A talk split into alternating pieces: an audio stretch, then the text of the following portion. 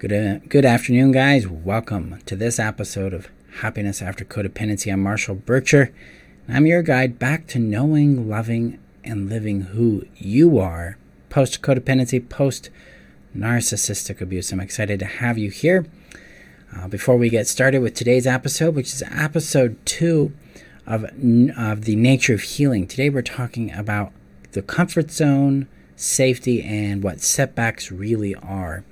This episode is actually largely visual, so if you're listening to this on the podcast, I recommend checking out the presentation on YouTube or on my Facebook page, which is Free the Self. You can just Google um, uh, Healing After, or you can Google Free the Self and it'll take you right to it on Facebook, and Happiness After Codependency on YouTube. One day I'll get Facebook to change that name to Happiness After Codependency, and that will be universal. So, hey. So, also, I want to invite you to join the community. The community is your safe haven here on the internet where you can come to, to find support, tools, and guidance in your journey back to yourself. And actually, come to discover that you're sane, you're real, you're okay. What you've gone through is real. That I believe you, that other people believe you because they've gone through the same as well.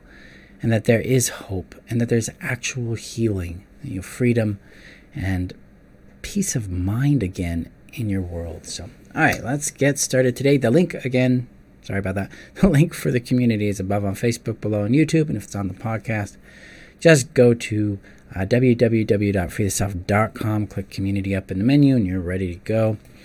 And here we go. So, today, episode number two of The Nature of Healing.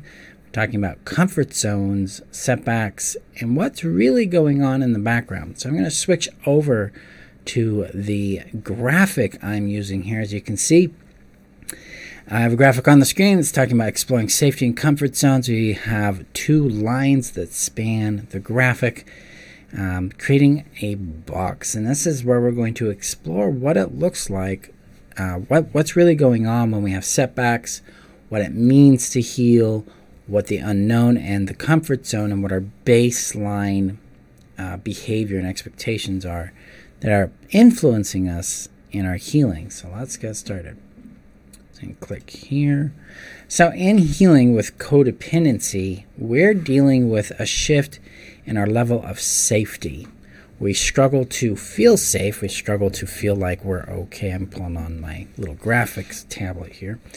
And we struggle to know what is real.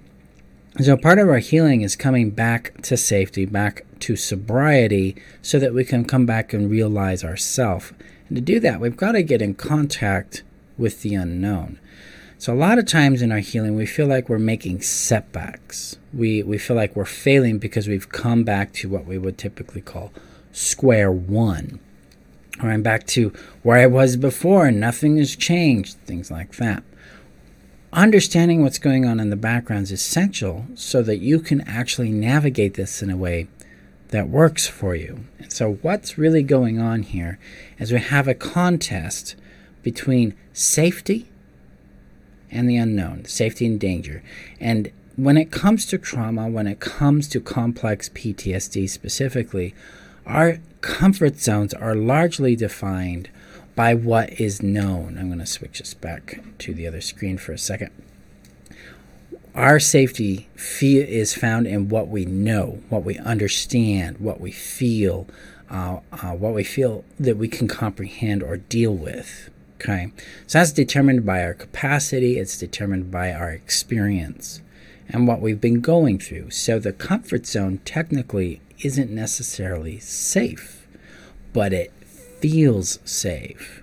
And the paradox here is that when we start to enter the unknown, the um, we we enter real a real uh, question of am I safe with the unknown? And if we're moving towards safety, we're moving towards healing, towards more healthy things, that unknown will feel unsafe, but in practicality, it is actually safer than the comfort zone because we're moving towards things that actually nurture us. That's the paradox there in our healing. So I'm going to switch this back to the stylus view so we can draw this out. So let's see, let me get the graphic here. Okay. So we're going to draw this blue line. This blue line right here is the separation between the unknown and the comfort zone. Okay. So down here in the comfort zone, we're exploring what we know, we're what we're familiar with, what we know how to handle, what we know how to predict. That feels safe because it gives us a sense of power and control and influence in the environment. Now, in abusive or toxic or neglectful relationships, this is actually very unsafe for us because it's continuing to harm our well being and trap us in that cycle. So, in our efforts to escape or heal and get into healthier things, we have to start a journey. And that journey is our healing work. It starts to happen when we start to heal, we start to do this work, as we start to approach this blue line. This blue line is what I call the horizon of the comfort zone. And when we approach that comfort, that horizon, our anxiety goes up. Okay? Our anxiety goes up because we're entering the unknown. And our brain's like, I don't know what's there. This is scarier than what I know. Then, as we continue to, to heal and explore who we are beyond our trauma and our codependency, we enter the unknown. This is where we're actually starting to see progress. We're making changes. We're feeling different than we usually do. We're having different results start to emerge. We're starting to see different points of view, consider different information. That kind of stuff is, is showing up. This reaches a maximum tolerance. Okay, I'm going to draw the tolerance here.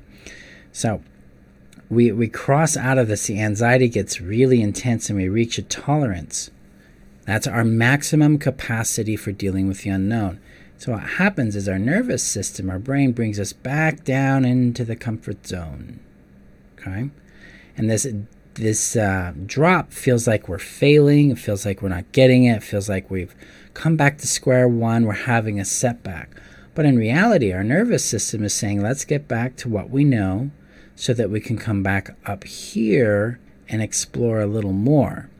So, what this tends to do is it tends to move that um, horizon, that comfort zone horizon, up a little bit. So, what becomes known expands. So, we become just a little safer in the unknown space because now we know a little more about it. And this allows us to go just a little farther out of the comfort zone. And then we come back down again, but not all the way down because now we're starting to gain some a new baseline of comfort.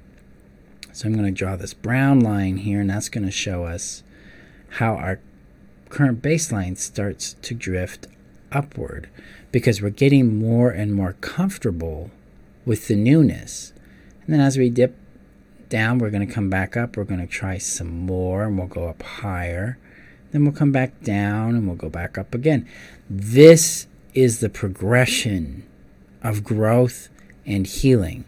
Remember from yesterday's episode, a lot of people look at healing as a straight line, going from state A to state B in something. What in reality, down here, it's we're down in state A right here. We're playing with state B. We return to state A, come back to state B, B, Marshall, and then we're a little less in A, a little more in B, a little less in A. We are changing our baseline. We're changing our tolerance to the unknown. We're discovering more about what's real for us. This is why setbacks aren't setbacks at all, my friends. I'm going to switch this back over to the main view because we're done with the stylus thingy. So come here. Setbacks aren't setbacks. Setbacks are tolerance points for the unknown. And it's just the nervous system, your body going, okay, we're a little unsafe. We need to deal with this right now and be okay here. But I need to come back to what I know so I can reassess, discover what I've learned, and then go back out into the adventure, try some more things, and come back. Go back out into the adventure, try some more things, and come back. Children do this all the time. You did it as a child, you do it as an adult. We all do. Because we're checking the unknown, coming back to what's known, to what feels safe, moving back into that discovery, back into what's safety. And this is how we're regulating this experience of change that we're dealing with. And we're dealing with trauma, we're dealing with things that have been harmful to us. The unknown is extremely scary because there might be more of that. We don't know. And so we're going into this with a lot of energy uh, being consumed by managing our anxiety, the unknown, the uncertainty that's emerging in us.